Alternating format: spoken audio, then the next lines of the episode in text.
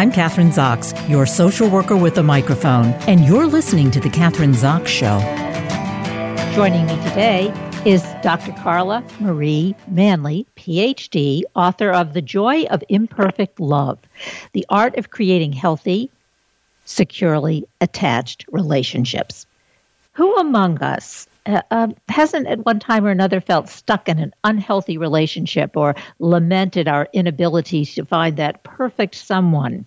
Clinical psychologist Dr. Carla Carla Marie Manly knows the secret to creating genuine, joy filled relationships, and it has nothing to do with perfection. She emphasizes that real love is messy and imperfect, and she offers profound yet easily digestible insights for building healthy relationships.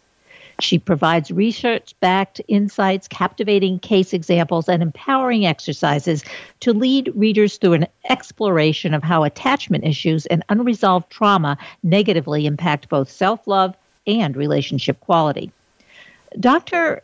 Manly guides readers into a transformative journey toward compassionate, healthy connections. She has been cited by numerous media outlets, including the Wall Street Journal, the New York Times, the LA Times, USA Today, Forbes, Oprah, Newsweek, and many more. Welcome to the show, um, Dr. Carla Marie Manly. Nice to have you on today.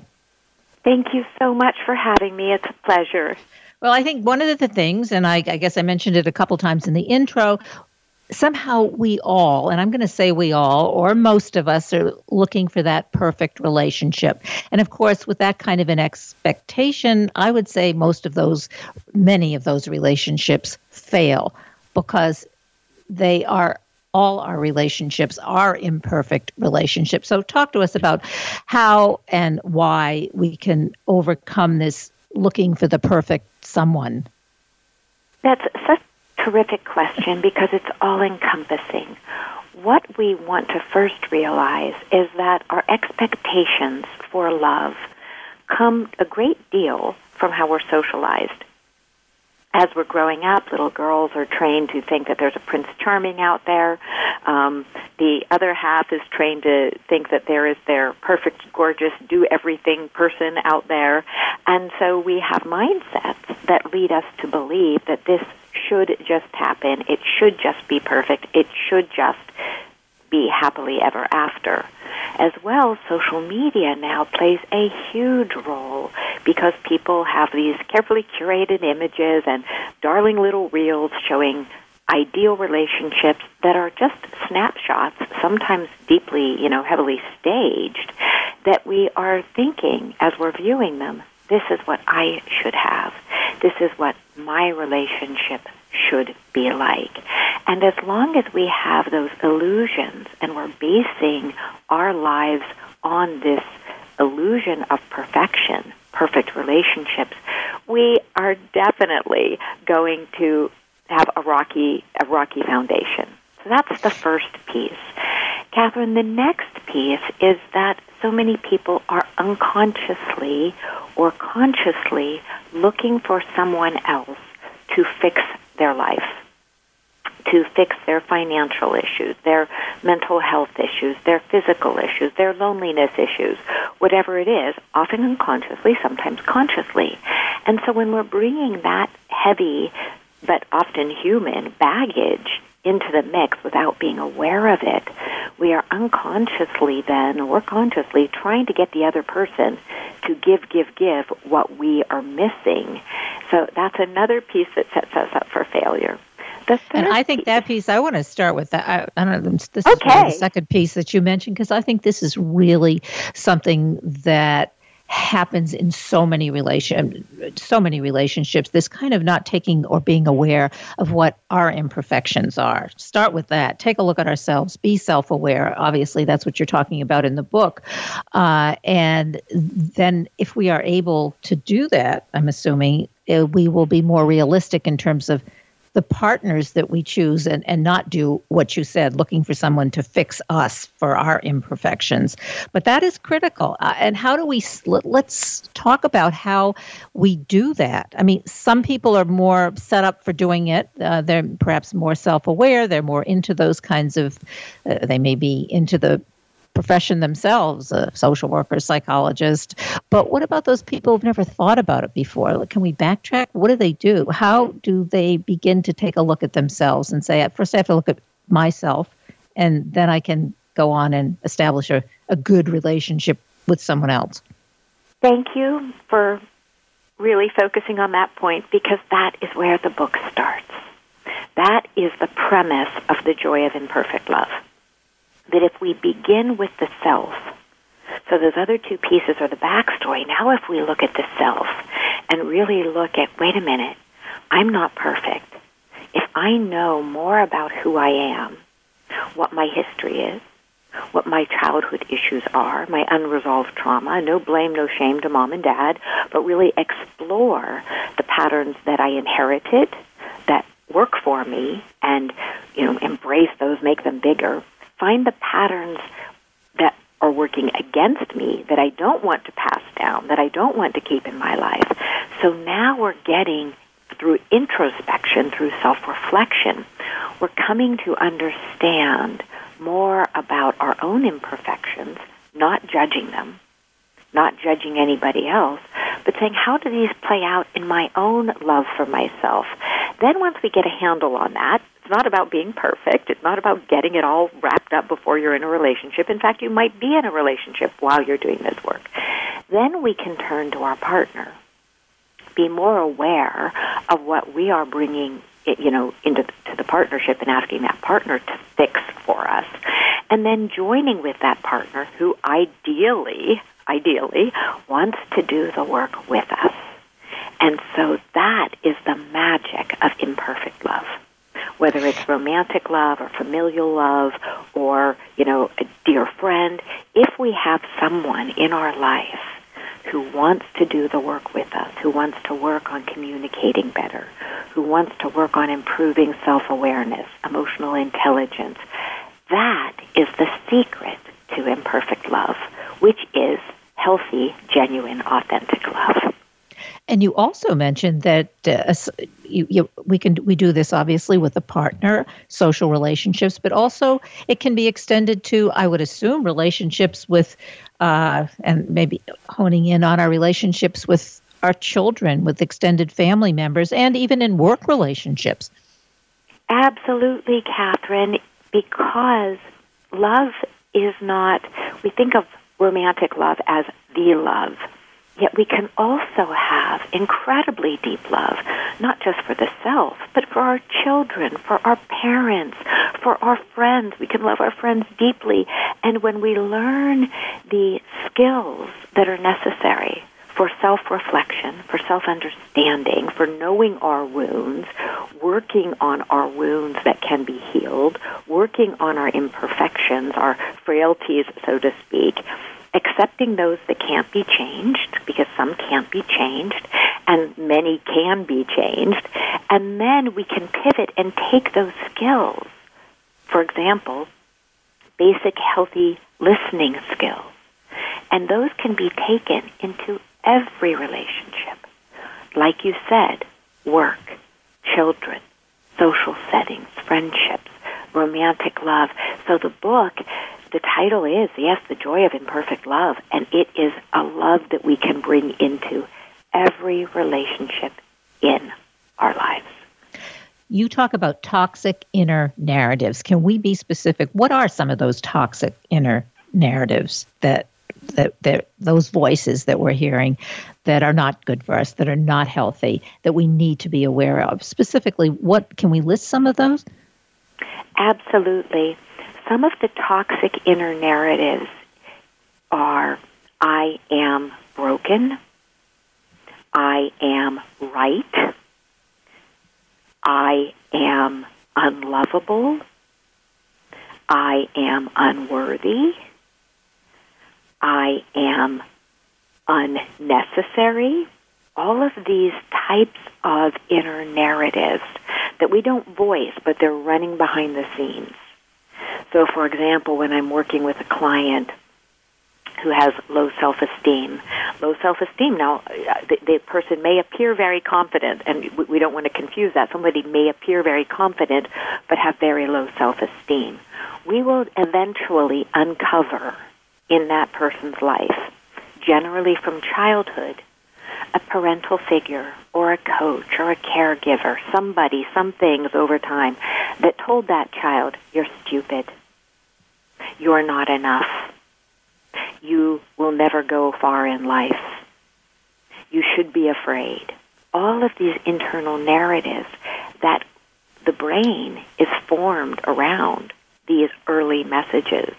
So that person moves out into the world with these scripts that are running behind the scenes and their life builds around these scripts. Their love relationships build around these scripts.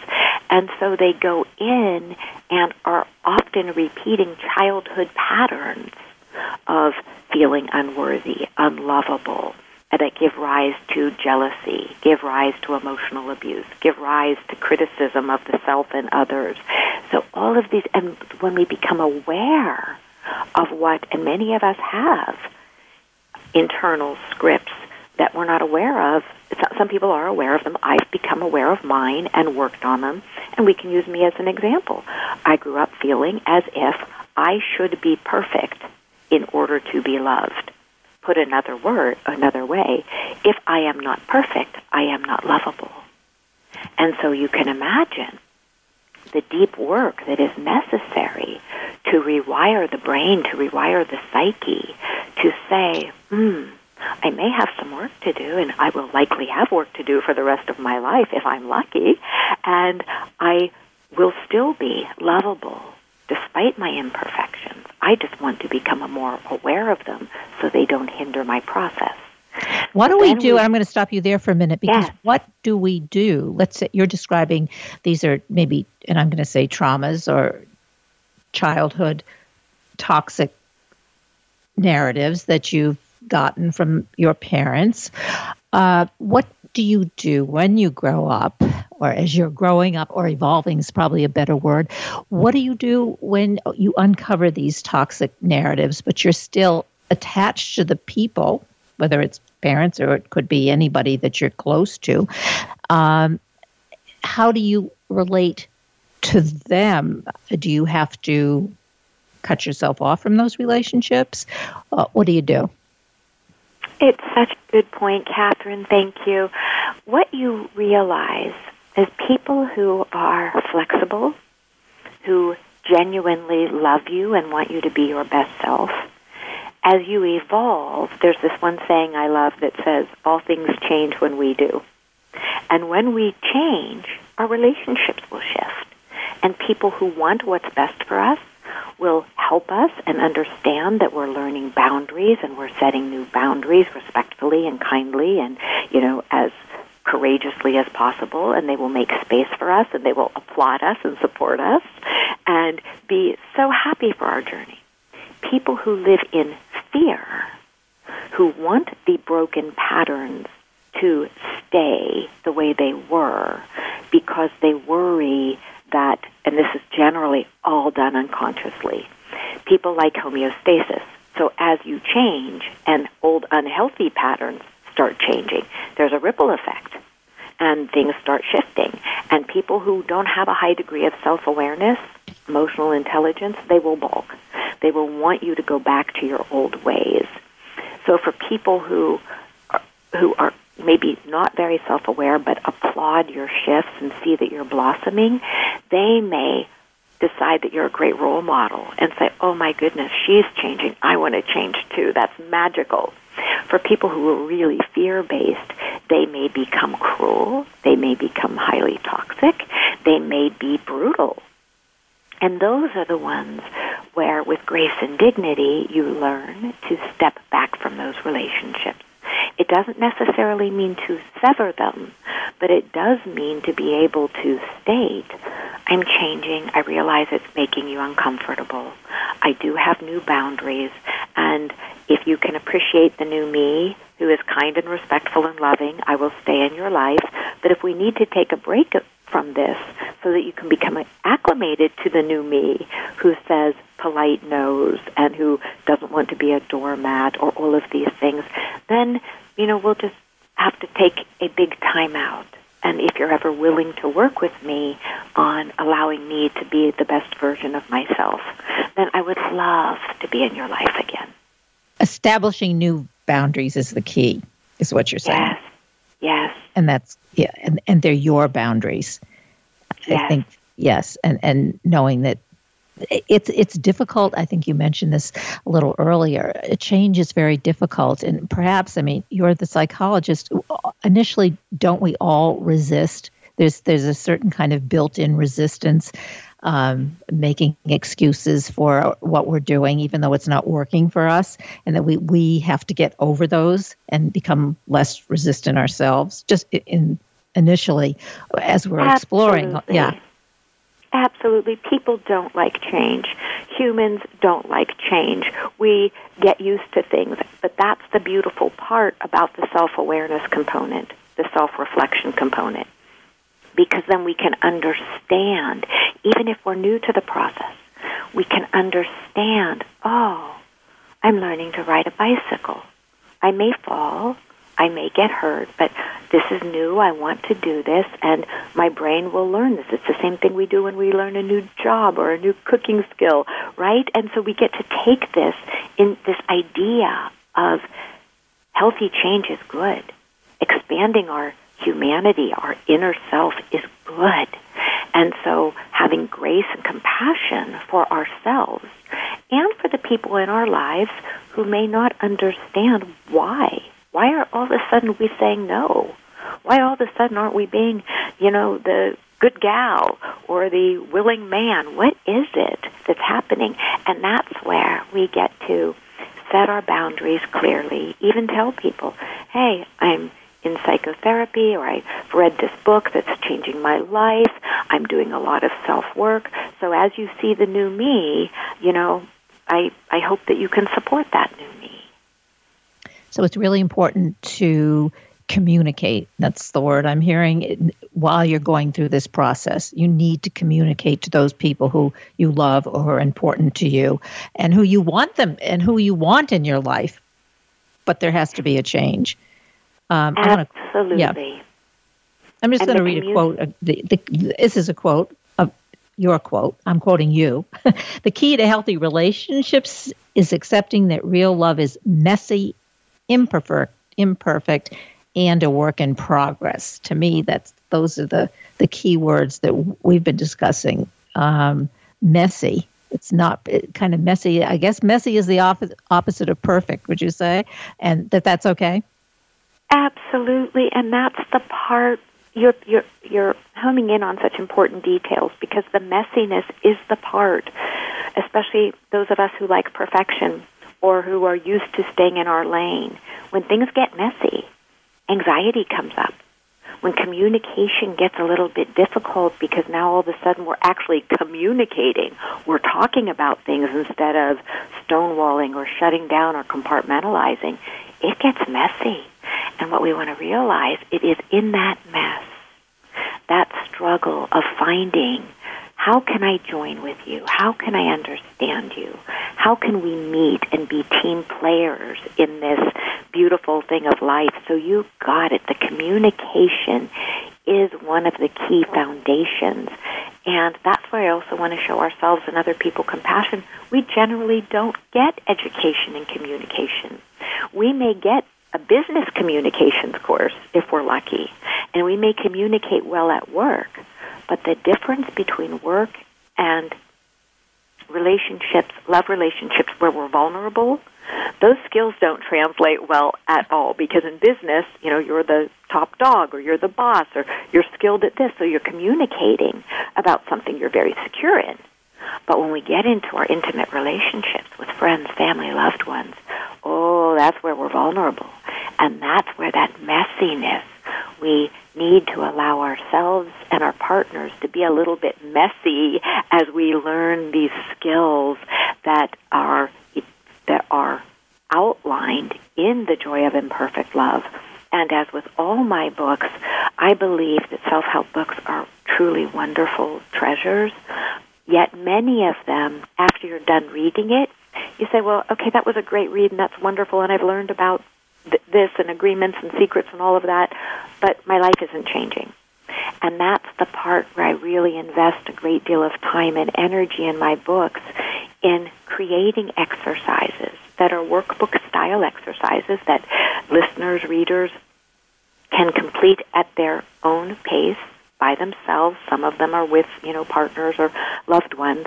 And it is by doing those exercises, doing that introspection and then some of the work and some of the communication that you're actually neurobiologically taking what you learned in the book and creating new neural pathways. And those new neural pathways lead to the change in real life. Rather one of the things the that you mentioned that I mean that is that, and I just want to go a little bit back to the bu- business relationships are usually, as you said, well defined. You may be the boss, uh, you may be middle management, whatever your title. It's a defined relationship or even a de- more defined communication. But when you're relationships that are messy imply ambivalence and to some people even chaos and it's terrifying to them they don't because messy doesn't necessarily mean chaos but they equate the two. They're afraid. I think that's one thing. And the second thing is is the ambivalence. Uh, i think many of us feel i don't want to deal with this ambivalence. Let's just uh, you know, define how you know our responses or our communications, and really not take a look of how that affects me or the person that I'm communicating with. Absolutely, because it's easier to stay out of the mud. It's easier to stay on the beaten path.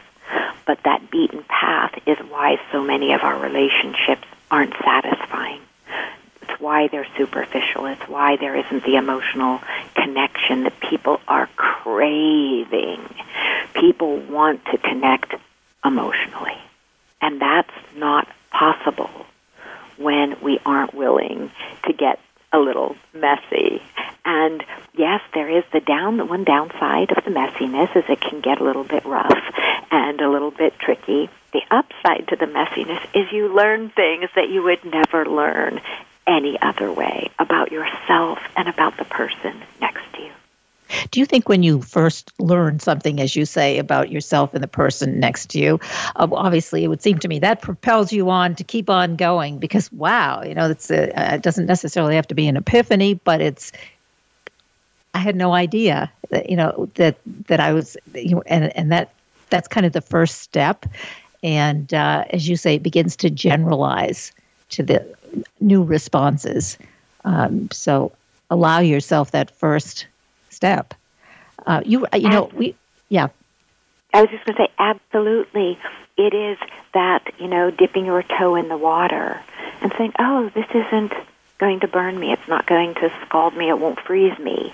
And then dipping it in again and again and again, and before you know it, you're ankle deep, waist deep, and before you know six months are up, you're actually swimming in it.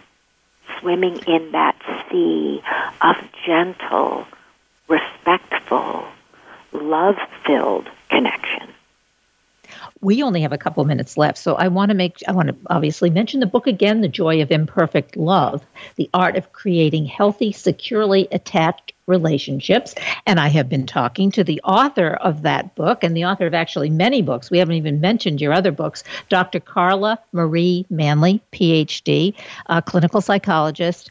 So, uh, Doctor, could you please give us a website, websites to go to uh, for more information about this book and about your other books too, and, and the work you're doing? Thank you. It's Dr. Carla Manly, M-A-N-L-Y dot com. And I encourage listeners to go to the tab. First off, you can look at my podcast. It's a wonderful podcast called Imperfect Love, so you'll see podcasts there. But for my books, you will click on the Books tab, and the Books tab beneath each book. So there's The Joy of Imperfect Love, there is The Joy from Fear, Date Smart, Aging Joyfully. Beneath each book is a link for a free download. So you don't have to enter your name or anything and just download the little sheets that give you an idea of what your self work it's it's an introduction to self work. It's an introduction to let you see how that journey inside can change your your your entire life. So just look for that on the books or the or the toolkit page. Well, thank you so much for being on the show today. Lots of good information.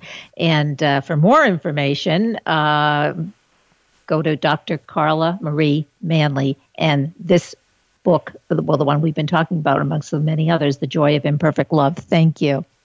Thank you. I'm Kathryn Zox, your social worker with a microphone, and you've been listening to The Kathryn Zox Show.